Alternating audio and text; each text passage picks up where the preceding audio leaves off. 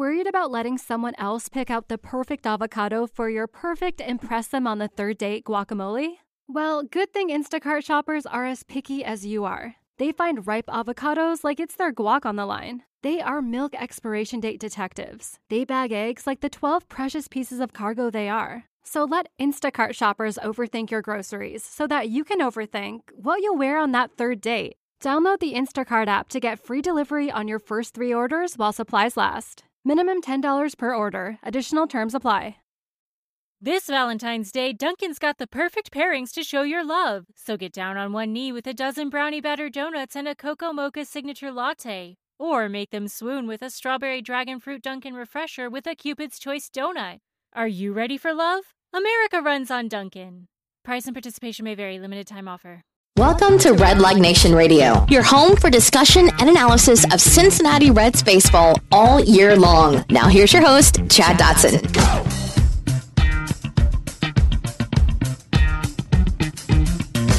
Here today with uh, Dick Williams, General Manager of the Cincinnati Reds. Really appreciate you coming on with us. Chad, I can't believe it's taken this long to get connected, but uh, it's a pleasure to be on here. I've um, read a lot of your stuff over the over the years, and uh, appreciate your coverage of the team. Well, I appreciate that, and uh, and we're enjoying what's going on right now with the Reds, and I do want to get into the Reds. Obviously, that's what we're here to talk about in just a moment. But I'm, uh, listeners of the podcast will expect that if I don't ask this question, that they'll be disappointed because I'm always constantly talking about the University of Virginia, and it looks like we may have uh, overlapped our time at the University of Virginia back in the 90s. Wahoo wah! There yes, we go. Sir. I got out of there in '93. I, I get back when I can. I used to get back a lot more before I had a wife and a bunch of kids and a and a job that keeps me busy. Um, but I, uh, I I've been in touch with Brian O'Connor recently. We're trying hard to figure out a, a Cavaliers game that I can go check out soon. So I do uh, I do stay connected to my Charlottesville roots. Oh, that's great. That's fantastic. Uh, that's, same with me. Um, love that place. Now, you've been on the job here. Uh, I guess you were prom- promoted officially in 2015, then took over uh, later. But you've been on the job for a while now. You, you, feel like you're sort of settling in. I do. I do. It, it's a steep learning curve getting into baseball. It's different than a lot of other businesses, um, and so you know, I never intended to rush it. In fact, I never knew whether or not being a GM was was in the cards for me. But when I had the good fortune of starting with the Reds, um, you know, back in uh, 06, I just wanted to learn the business. And um, those first few years, I, I was uh, humbled many times at how naive I was to to the baseball industry and how it had worked. But I think over the last 10 years, I've, I've had the good fortune to work for some really experienced, talented people like Walt Jocketty, Bill Bavasi, Bob Miller, you know, Wayne Krivsky. We've just had a lot of uh, good guys come through uh, that I've met that have spent a lifetime in baseball, and so um, you know I've enjoyed learning from them, and I do feel a lot more comfortable now that I've got a um, you know feel for for kind of the flow of the game. But but by no means am I done learning. This is I think I'll spend my whole life trying to figure this game out. Yeah, no doubt. And and you talk about learning uh, from some guys that have been lifelong baseball guys, and that that's what's interesting to me is that you really haven't been. You came to it a little bit late. Uh, it seems like. Do you think that gives you sort of your non-traditional path to the general manager's job? Gives you a little bit of a different uh, way of looking at at the job. I I, I really do. Um, I, I don't know that I could recommend for people trying to get into the industry that they follow my path. It was right. so non-traditional, but I really think it gave me a unique uh, perspective. And in hindsight, I wouldn't have done it any other way. Um, I, I just think, you know, to have those ten or twelve years um, out of out of undergrad where I was working in the business world and investment banking, private equity, I was exposed to a lot of different business models. Um, in that you know, in those industries, investment banking, private equity, you're you're you're sort of paid to be naive and to ask questions, and and you learn how your clients do things, and then um, um, you know you try to help them do it better. Um, or maybe you're taking a company public and you're explaining to the public investors why a certain business model is is going to be profitable for the long term. And so it it, it does give you uh, you know a good understanding of uh, balance sheets and income statements and what it takes to build a good you know good company and uh, so i'm really glad i got to do that without um, being baseball only uh, for a while. And then when I got involved in the business, it was like, hey, I continued to be that guy where I would ask questions. You know, I just made sure I understood everything, and um, I would challenge people. You know, hey, why why are you doing it this way? Uh, well, that a lot of the answers I got were, you know, that's the way it's done, or that's the way it's been done. Um, and so I think it's incumbent upon uh, us to always ask questions. You know, are, are we doing it the right way? Are we doing it the most efficient way? And that's led to some changes in the way we do things around here. Well, that's what I was going to say. It seems like that has manifested itself a little bit in some of the changes around that we've seen, uh, the public has seen uh, in terms of what you've done with the minor league system, adding coaches at, at the levels, the various nutrition uh, programs for the minor leaguers, and so it, it looks looks to, from the outside like, hey, can we approach this differently? Are there things we can be doing that uh, are more creative or that can help us get to the goal? Uh, in addition to, to, where you've spent the money uh, over the last few years, so it's it's been interesting, and you and you think that that's a direct result of your uh, non-traditional background. I, I think that was a lot of it. I mean, it's not like the changes just started in the last year with my with my change in title. You know, we've got a really good team here, and and Walt and and his group. I mean, all of us have, have been working towards a, a you know a better organization for years, and we've been hiring good people, and we've been um, you know making investment decisions uh, with the long term in mind. But I think um, you know what what has made it more apparent right now is where we are in the you know in the success cycle, and we went through a period from 2010 to 2013 where you know 2012 where we were in the playoffs uh, three out of four years, and and and you know kind of hitting on all cylinders, and we were making investments in free agents, and um, you know that was where our focus was.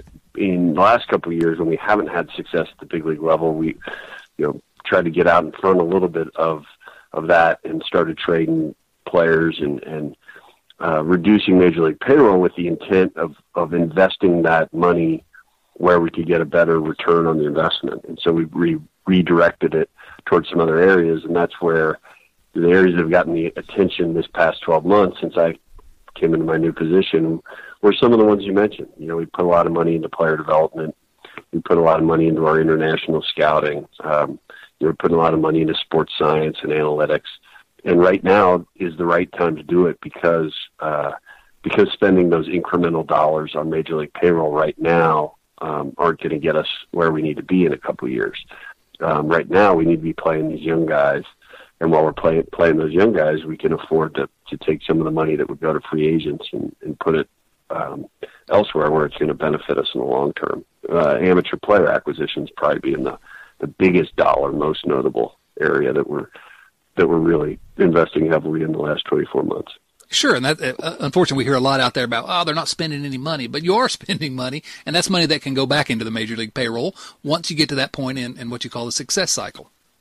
Yeah, I think the fans, you know, they don't have access to you know all the information, and that's why I, I like to try to be as transparent as I can because I can't guarantee a winning season every year, but I can guarantee guarantee the fans that we're working towards, you know, getting into a window where we can win and win big. And that's what I want them to feel. And so when we are having a season where we're not winning at the major league level, I, I want them to feel the progress that's happening.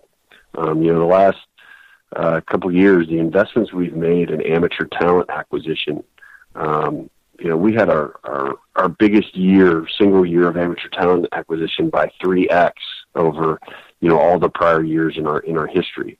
Um, and that's not something that the casual fan would necessarily know. But we, you know, in, in signing the Cubans and um, signing our draft class last year, we made a really significant uh, investment, and that's where some of those major league payroll dollars went. Um, it's not cheap to, to to invest heavily in sports science and nutrition and analytics. It's it, you know you're hiring personnel, um, you're buying equipment, medical equipment, um, you know, you're, you're investing in um, storage and, and technology, and uh, you know those are areas where you know I guess the casual fan might sometimes roll their eyes a little bit, like, oh, here we go again. But those are the things that that pay off in the long term. You know, people want to know what what the Cubs did or what the Indians did. Well, that that's that's what they're doing. You know, that's the blueprint you got to follow. Sometimes you got to invest in, um, you know, in the infrastructure of your business. Absolutely. And we're in this rebuild now, have been in it since the last uh, period of success, and it feels like. I think you've sort of said this that we're at a little bit of a different point in the rebuild now. Do you feel like the club has turned a corner on that uh, on that rebuilding process? I do. Um, last year and in the prior year felt a little more in the teardown phase. Felt like we were a little more in the teardown phase. You were still completing a lot of the big trades. Um, you know, I think we'll, trades may still be a part of this next year or two, but but not to the extent it was there for a while. And when we made those trades, um, we had to fill those roster spots with um, with more temporary veteran players. Um, and now I think because our young prospects weren't really ready yet. Now I think we're at the point where we've got a 40 man roster full of young, exciting players with options that give us the opportunity to kind of cycle them through. So last year, for example, or, you know, last week, for example, just bringing Jesse Winker up for a couple couple days when you need a bat off the bench. You know, Philip Ervin is going to be activated today for for a period of time. Um, you know, to be able to bring a Barrett Astin up or a Wandy Peralta up to pitch out of the pen, you know, you're using young players that you think are going to be part of your future. Um, you know, spot start by by uh, whether it's a Cody Reed or Sal Romano. You know, instead of doing what we were doing last year, where you're trying to plug in with the, you know, the Tim Melvilles and the you know the, the guys that were really just here for for a short period of time as as warm bodies. So I do feel like we're we're moving to a different different phase. You know, the next the next phase after this will be figuring out which of these young guys, uh, you know, is going to take it to the next level and really be a part of that core. And to find that out, we got to let them play. And then once we figured out who's, know, who really is a part of the successful core, then we'll start to invest money um, in the major league payroll again. We'll ramp that investment back up um, in order to fill the holes that need be to be filled. Um, ideally, we'd like to say we'll fill them all with with young players coming up, but but we all know that um, you know that that's probably be probably be naive to assume they're all going to have the same amount of success at the big league level. So you kind of have to be ready to react based on who succeeds and, and who doesn't. And, and, that's something that I said uh, earlier today, most recently, but that I've been saying about this year's team compared to the last couple is that you know, this year's team may set a record for most players making their major league debut, but it, it's exciting. It should be exciting to all Reds fans because you're getting to see some of these guys and see whether they can be part of the next good Reds team. And and it, it's a lot better than seeing some of these, like you call them, more temporary guys. These are people that have a chance, have some real upside, and have a chance of being part of the next uh, team. And so, to me, that's uh, that's as exci- that's that's the selling point for this year's Reds. We're in first place now. I say we, I shouldn't, but the Reds are in first place now. We hope they are at the end of the year. But uh, as of now, there's a lot of uh, lot of a lot of fun. I think uh, just from a fan standpoint. Uh, it, it's all right if you say we, Chad. We, we're all in this together. We want you to feel like you're part of it. I appreciate that. Uh, I'll, I'll I'll take shortstop if it's available. Uh, let me uh, let me ask you about uh, because we're talking about now the Reds moving into a sort of a different, uh, turning a corner. Do the Reds need a? Uh, do you guys need a winning record this year for Bryan Price to keep his job? No, I don't think that's going to be the, um, you know, the determinant of whether Bryan keeps his job or not. I think the key is: are we going to, you know, we're going to see Bryan managing the club in a way to maximize the success of the players, um, and I think we've seen some real encouraging early returns on that. You know, his usage of the bullpen. We've spent the last year or two talking a lot about it, and I think his managerial philosophy is continuing to evolve there. Um, and now he's got a little better weapons than he did last year to do what he wants to do.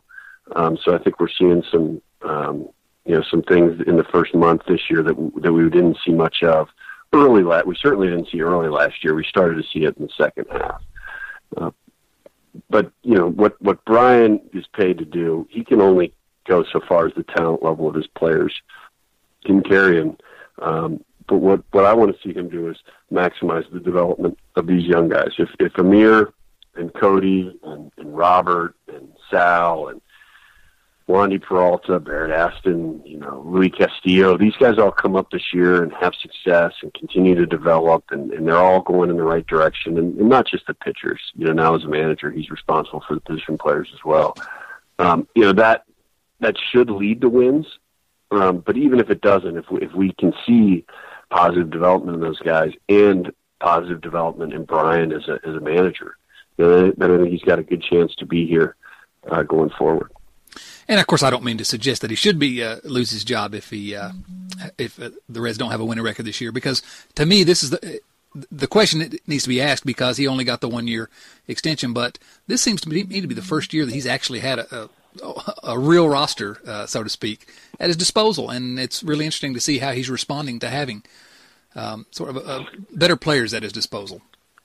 Yeah, you know, the last couple of years there were a lot of people um, frustrated with the losing, and we're you know we're obviously um, calling for a managerial change, and and you know part of part of my job and part of Bob Castellini's job and Walt's job is to you know make sure we're giving everybody a fair opportunity, and, and we didn't think that Bryan should be evaluated solely on the wins and losses the last couple of years, given what he had to deal with. And, and we really thought the way he brought the clubhouse together in the second half, you know, brought that team to an almost 500 record uh, for the second half. I think one game below 500 for the second half of the season.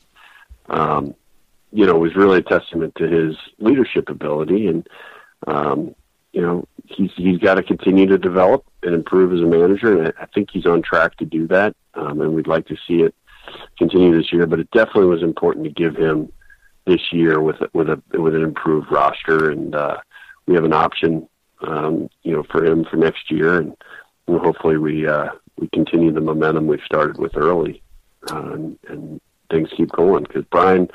We don't want Bryan managing this year um, you know, as if every win or loss is going to affect his future employment. Um, you know, we want him managing to win ball games, but we also we're asking for one more year of you know making sure that development is a priority because we have to put ourselves in the best position to win in the next couple of years when we'll have more more and more resources. If we win now, that's great. That's an added bonus, but we got to make sure to keep a you know long term view. Right. Judge judge him on the things he can control at this point. Sure. Uh, now, shifting over to some of the players I wanted to ask about, and one of the most interesting guys, really in the major leagues, is Michael Lorenzen, and I, I wanted to know if there are any lingering concerns about his elbow, about his arm that might be a factor in keeping him in the bullpen, or um, you know, we're all sort of wary of uh, the Aroldis Chapman. We all wanted Aroldis Chapman mm-hmm. in the mm-hmm. rotation. So, are there are there maybe some concerns there that are factoring keeping him down there, just because he's so electric down there? Um, well, it's a good question. You, you know, um, you always want to give players the best chance to succeed, and and and as a starter, you know that that has the best chance to impact the team. You know, over the course of a season, you know, chance to pitch the most innings, do the most damage, and so you know, we don't want to give up on players as starters uh, prematurely. Um, you know, with Michael, uh, the the jury's still out. I think on whether or not he can ultimately uh, be a starter. He certainly has the confidence to do it, and he certainly has the physical ability. You know, what we saw in the in the times that he has started, um, you know, that was when the physical ailments cropped up, um, and also when we when we moved him to the pen there was a noticeable improvement in in the stuff that we saw. You know, the velocity was up, the crispness of the pitches was was better, and the results were frankly a lot better. Um, you know, we started seeing a guy that can be a dominant weapon in the pen. I've made it very clear, you know, to Bryan that if we're going to use him that way, and Ben Bryan's totally on board with this, but if we're going to use him that way, then we need to continue to try to maximize um, the uh, the innings that we get out of him. Um, so could he start, you know, in a pinch? I think so. Could he evolve back, you know, to compete for a rotation spot? That's a possibility. Probably not mid-season this year, you know, but but at some point it's it's a possibility. But if if we continue to have these other young starters developing the way we hope, and he continues to have the success in the bullpen and is used in a you know in a way that we think values the club, where he's getting more than 100 innings a year as a reliever, you know that that still has a chance to be a pretty impactful, successful uh, big league player, and one that we're more likely to to keep healthy. And maybe let him back up Billy Hamilton in center field. I would not put it past him out there in uh, you know in the field. This guy was a, a really athletic position right. player in college. Uh, you know, I don't think it'd be fair to compare anybody to Bill. I wouldn't want to put wish that on anybody to be Billy's backup. no, uh, but but no, you know that's a, that's an interesting question. You know, that's one of the things. Lorenzen wants to do it all. You know, he's a special athlete, and uh, he'd love to. He'd play the play the field if if we could, you know, if we could figure out a way to make it happen. We believe that you, you know, he needs to focus on pitching in order to be successful at that level. But um, he'd probably be the first pitcher uh, to get his name called if we needed a position player on uh, short notice. Right. I can tell you that.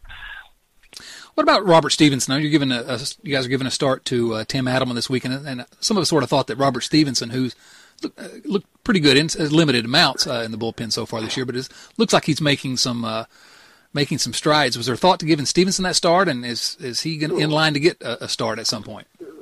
Yeah, I think Robert very much is, is in line to get starts at some point. I mean, you know, I, there's a lot of hand wringing out there about how's Cody Reed being used, how's Robert Stephenson being used, you know, Michael Lorenzen and Iglesias, and are they stars or are they relievers?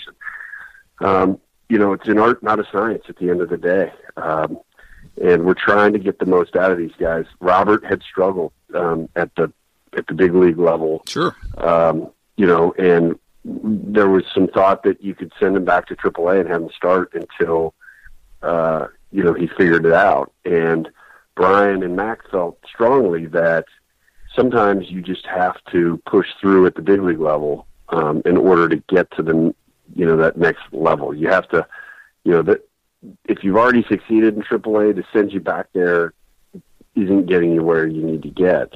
Um, and the same is true of Cody a little bit. And so the thought was, well, let's get them some outings in the big leagues, um, get them comfortable here, and get them experiencing success here, and then you know, then see where that takes us. Um, so Cody did that. Uh, you know, he's had. I don't think he's given up a run out of the pen. Um, you know, his first outing, he had some walks. Uh, since then, he, he hasn't had any walks. Um, you know, so we're gonna we're gonna let him get a start this weekend and see if he can build on that success. And uh, Robert, it's been um, you know he may be a, a pitcher. He may be a little different case than Cody in terms of you know where his success takes him. Um, we didn't want to uh, plop him right back in the rotation just yet. Um, you know he's been he's been taking steps forward in the pen. The velocity's been really good. The control's been pretty good. Um, I think we're with him. We're going to go a little longer of you know getting success here uh, in the in the bullpen, and then you know at some point stretch him out with starts either at the major league level or, or the minor leagues. Uh, but Tim's had a couple good starts. He's he's been there before. We know that this weekend is kind of a one, probably just a one time thing before rookie comes back. So uh, we just felt that Tim was more uh, suited for this particular start, and we'll continue to let Robert. You know, you don't you don't want to jerk these guys back and forth. And if you've Robert made this one start, then he's not available in the pen for a few days. So do you option him back? You know, knowing that it was just a one-time start, I think made more sense for for Tim to to make it at this point and let Robert continue his development in the pen. Okay, a couple more uh, players, and then we'll let uh, we'll let you get out of here. Um, this infield situation is going to be really interesting over the next couple of years. If uh, Nick Senzel and, and Dilson Herrera both uh, continue to progress and, and are pushing on the on the big league level because you've got uh, Eugenio Suarez who's just looking fantastic. I mean, the, just nothing to complain about with uh, Suarez. And of course, Peraza's struggling right now, but Peraza's in that mix. Jose Peraza, and of course, we still have Zach Cozart who's playing great right now. How do you how do you see that uh, over the next year or so? Uh, let's say Senzel's ready by September, or you all deem him ready. What what happens there? Well, you know, if if we're talking about the problem of having too many good good players, yeah, that's a big too problem. Many good players at the major league level, then I'm I'm all in on that problem. we'll figure something out. Um, you know what what what I think will happen is you know Nick is going to take the next couple years to develop, and we're not going to rush him to the big leagues prematurely, uh, especially because we have some good players at the big league level already. You know, it's and we're not in a you know an urgent, urgent win now mode with a with a glaring weakness that he addresses. Um, so it, gives us the opportunity to be a little more prudent about his development time. what I like about some of our major league players and what I, I like uh, to continue with some of the guys coming up is, you know, to ha- to have some positional flexibility with these guys. You know, Suarez has become a really good third baseman. He was a really good shortstop too. He can also play left field. You know, Adam Duvall played a lot of third base before he moved to the outfield for us. He's also played first base. Uh, Peraza plays second and short both equally well. He plays uh, center field. Um, you know, we've got Alcantara that can play all over, Scooter Gennett that can move around. So having that kind of flexibility is really makes Bryan's life easier in terms of managing a ball game, and it makes the GM's job a little easier in terms of you know managing um, you know players' development coming up. So if if if Nick does get ready and comes up, there's a lot of different things you could do. You know, because you could you're not forced to trade Suarez because you could you may have a hole at short and Suarez moves over there. You're not forced to you know, maybe the hole's created in left field. Maybe the hole's created at second base, and you know, you have a domino effect of players being able to move around and, and address those um, holes. So, know, right now our goal is just to get as many uh, good young players in the system as we can, and I think the last couple of years we've we've done a, pretty good job of through trades and the draft and the international signings of giving ourselves a lot of options. Now we just need to see which ones are really going to step up and, and and grab the opportunity. Jesse Winker and Phillip Ervin is is the idea there? Seems like get them a get them a taste of the big league, get their feet wet, and I assume Ervin's probably up uh, for a short period here. Uh, and especially in the, in the case of Winker, for a guy that has a chance to be an everyday guy down the road, was that the idea? Just to let them get their feet wet, see what the big yeah. leagues are like. Yeah, we, you know, we're going to be aggressive about um, using our roster spots. And uh, you know, the other day we knew Sal Romano was going to come up and make a start on Sunday, so I went to Bryan and said, "Look, we're we're a couple days away from that. Um, let's let's get Jesse here and give us an extra option. You know, you never know if it's going to win you a game. And lo and behold, right? You know, the second time, the second game he was here, it did. Um, and you know, then Sal goes out. Um, now Tony's down. We're going to bring Philip up. You know, we'll see how that helps for a few days, and then you know, in a couple of days from now, you could see it be a different position player. You could see it be a reliever.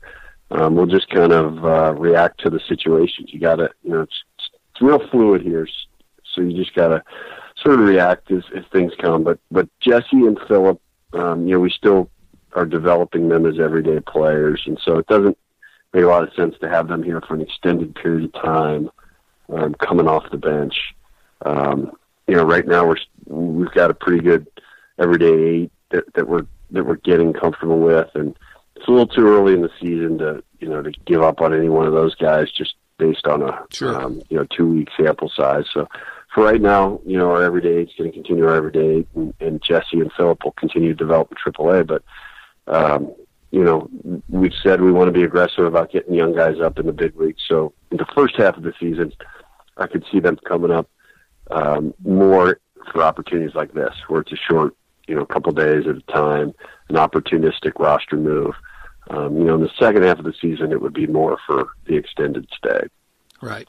All right. Last question here. I've been predicting for the last six months uh, something, and I'm going to ask you if uh, if I'm right or if I'm wrong. Is Billy Hamilton going to be an All Star in 2017?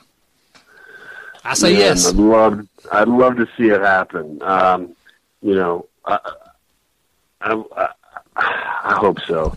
I, I really think he he deserves a Gold Glove. Oh, no doubt. Um, but you know, the last year, what's worked, last couple of years, what's worked against him is just getting, you know, enough games under his belt. When you're playing 100, 110 games, um, I, I think that works against you uh, in the Gold Glove voting uh, by just not having enough chances out there because he's certainly got the talent. Um, you know, the, the All Star game is more of like a popularity contest slash, you know, who has the best April. Right. So you know, it's a little different criteria than, you know, who's the best center fielder out there. But, um, you know, Billy's, he's already made the defensive plays this year that show us, you know, the same Billy we've always had.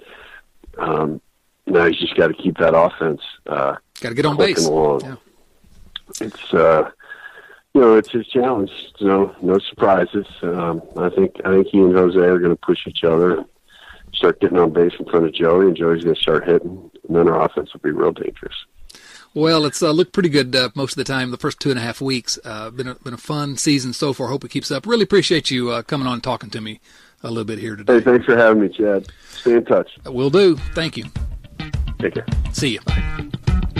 Thanks for listening to Red Leg Nation Radio from redlegnation.com. Subscribe to Red Leg Nation Radio on iTunes or through your favorite podcast app and join us for discussion of all things Reds at redlegnation.com. 24 hours a day, 7 days a week. This Valentine's Day, Dunkin's got the perfect pairings to show your love. So get down on one knee with a dozen brownie batter donuts and a cocoa mocha signature latte. Or make them swoon with a strawberry dragon fruit Dunkin' refresher with a Cupid's Choice donut. Are you ready for love? America runs on Dunkin'. Price and participation may vary, limited time offer.